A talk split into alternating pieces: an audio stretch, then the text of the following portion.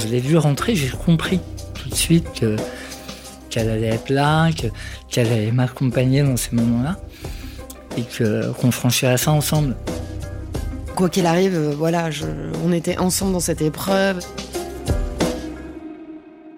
Pauline et Florent, quatrième et dernière partie, la prédiction de Maurice.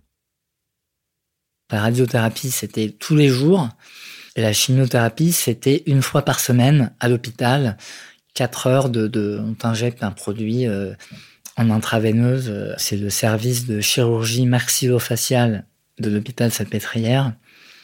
Donc autant te dire, c'est un peu le, les gueules cassées euh, de, Paris. Quoi. Et en plus, j'étais le, le, seul jeune.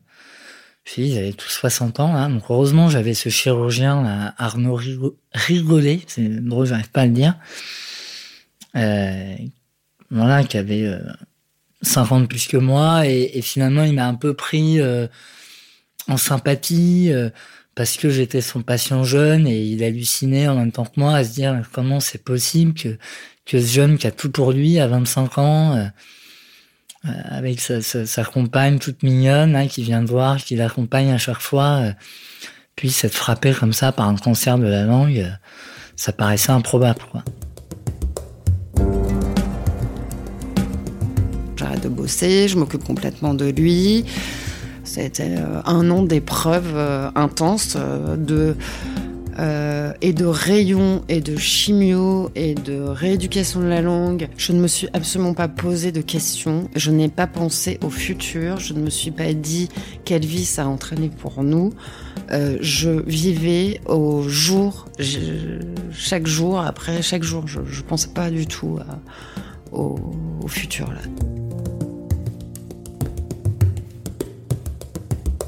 On par euh, ardoise. Euh, il avait une ardoise et, euh, il m'écrivait dessus des mots. Voilà. trouve qu'on parlait comme ça. Je répondais normalement et puis il écrivait.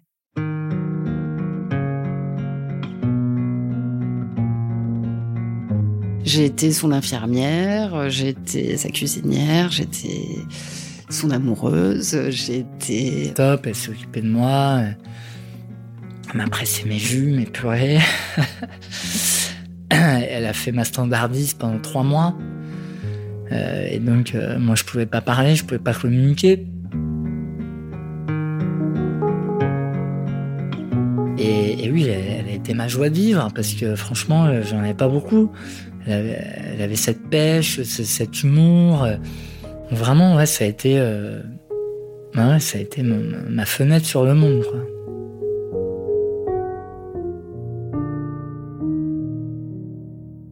N'a pas de force, il, ne peut rien faire. Il ne fait que dormir euh, parce qu'il est épuisé par la chimio, par la radio. Et euh, on est partis tous les deux à ce moment-là cinq jours à Saint-Malo. Et ouais, il peut rien faire quoi. Il est tout maigre. Là, là, pour le coup, euh, il, il respire plus trop la vie quoi. Il a vraiment un physique de quelqu'un de malade quoi quand on voit Florent, qui est un garçon euh, sportif, beau, euh, qui, perd 15 kilos, qui a le visage entièrement brûlé parce qu'il était rouge sur le visage, qui peut à peine marcher, euh, c'est difficile.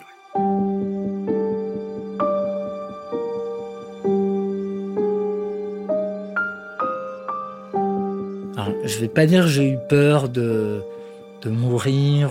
Par contre, j'aspirais à, une vie normale. J'ai pas du tout eu envie de, de, partir en voyage, me dire il me reste six mois à vivre. Non, non, j'aspirais à retrouver un travail, euh, à remanger normalement, à, rentrer chez moi euh, et puis à me battre euh, pour m'en sortir.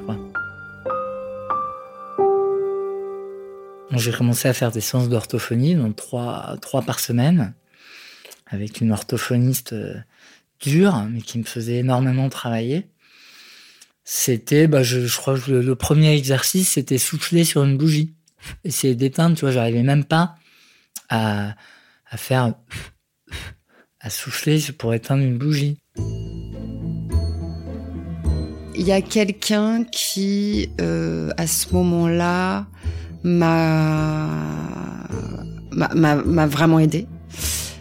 C'est euh, un genre de marabout. Il s'appelle Maurice. Moi, j'étais pas du tout pour. Mais j'ai senti que Pauline poussait très fort et que ça pouvait l'aider. On y croit, on n'y croit pas. Moi, à ce moment-là, de toute façon, je crois en tout. Je prends tout ce qu'il a à apprendre. Donc évidemment que le Maurice, je vais aller le voir. Enfin, avec Florent, parce que moi, je suis pas malade. Et effectivement, euh, mon endroit, c'est complètement surréaliste parce que euh, c'est une petite chambre euh, au fin fond du 15e arrondissement de Paris qui doit faire 5 mètres carrés, limite dans un sous-sol tout sombre.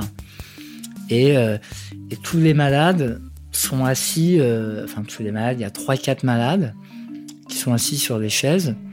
Et il y a un, pauvre canapé clic-clac, et donc le Maurice en question est là et prendre les gens euh, un par un. Alors quand t'as fini, tu peux partir. Après, mais il est toujours en retard et puis il raconte plein d'histoires. Toujours une petite file d'attente de gens qui sont là et qui assistent à la séance en fait. Et chacun raconte son histoire. Effectivement, c'est un peu la cour des miracles. Il y a euh, celui qui pouvait plus marcher, euh, puis finalement qui est, là, qui te raconte comment il s'en est sorti grâce à Maurice, qu'il arrive à marcher la fille qui avait un cancer du sein lui a dit ah non. Et puis finalement euh, euh, elle s'en est sortie elle a ses deux seins. Enfin il y a plein d'histoires comme ça euh. Florence s'allonge il, met sa main sur lui.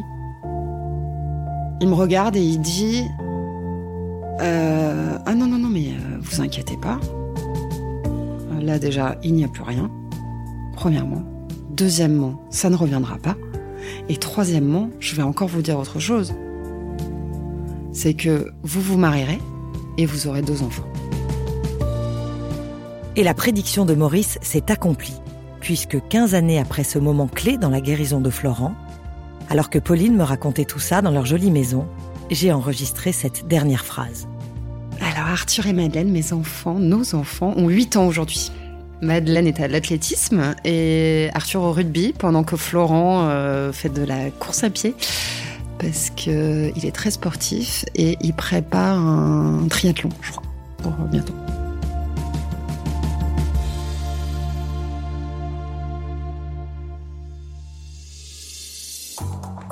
L'histoire de Pauline et Florent a été recueillie et tissée par Julie Alibaud et Virginie Bioret. Elle a été réalisée par Jean-Noël Alarçon et Guillaume Gladin s'est occupé du mixage. Feu croisé est un podcast proposé et produit par Telmiprod. Nous espérons que cette histoire vous a touché. Si c'est le cas, n'hésitez pas à vous abonner ici et sur notre compte Instagram feucroisé.lepodcast et à nous encourager avec des étoiles et des commentaires. Et si vous aussi, vous avez envie de nous confier votre histoire, envoyez-nous un mail à hello at telmiprod.com.